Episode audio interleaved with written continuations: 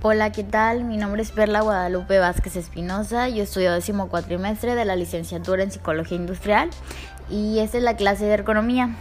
En esta sesión elaboraré un podcast en donde yo expliqué dos ejemplos reales por temperatura inadecuada, mala ventilación y vibración en el trabajo. Y bueno, comencemos, espero y les agrade. Bueno, trabajar a temperaturas extremas. Uno de los factores a tener en cuenta a la hora de hacer una correcta prevención de riesgos laborales son las condiciones ambientales a las que están expuestos los trabajadores durante el desarrollo de su vida diaria. No es lo mismo trabajar a una temperatura agradable que a una temperatura elevada o muy baja.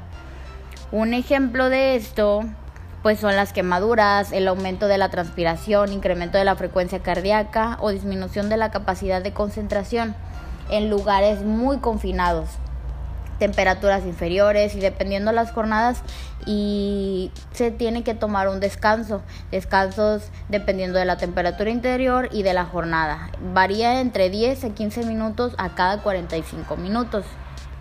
Otro de esto es la ventilación. Bueno, eh, la caída del aire en inferiores en entornos laborales depende mayoritariamente de la ventilación en el trabajo. Eso significa que es muy importante tener esto los ejemplos de esto es la, localización del edificio.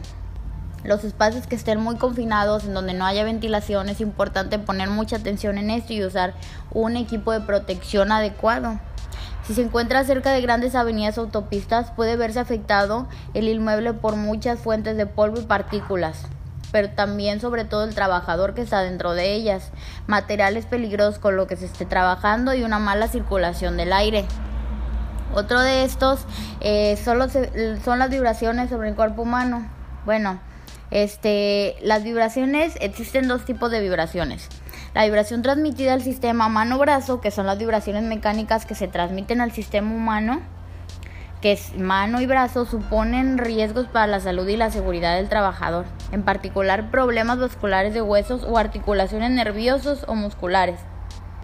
Un ejemplo de las vibraciones son los trabajadores que están en su área de trabajo, en el campo, que utilizan taladros, eh, máquinas que tienen mucha vibración sobre el cuerpo, sobre, como decía aquí, mano y brazo.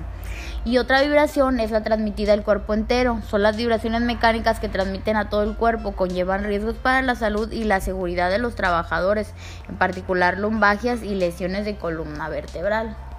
Es importante conocer todos los tipos de lesiones y los factores de riesgo que son las vibraciones, la ventilación y cómo saber prevenirlos.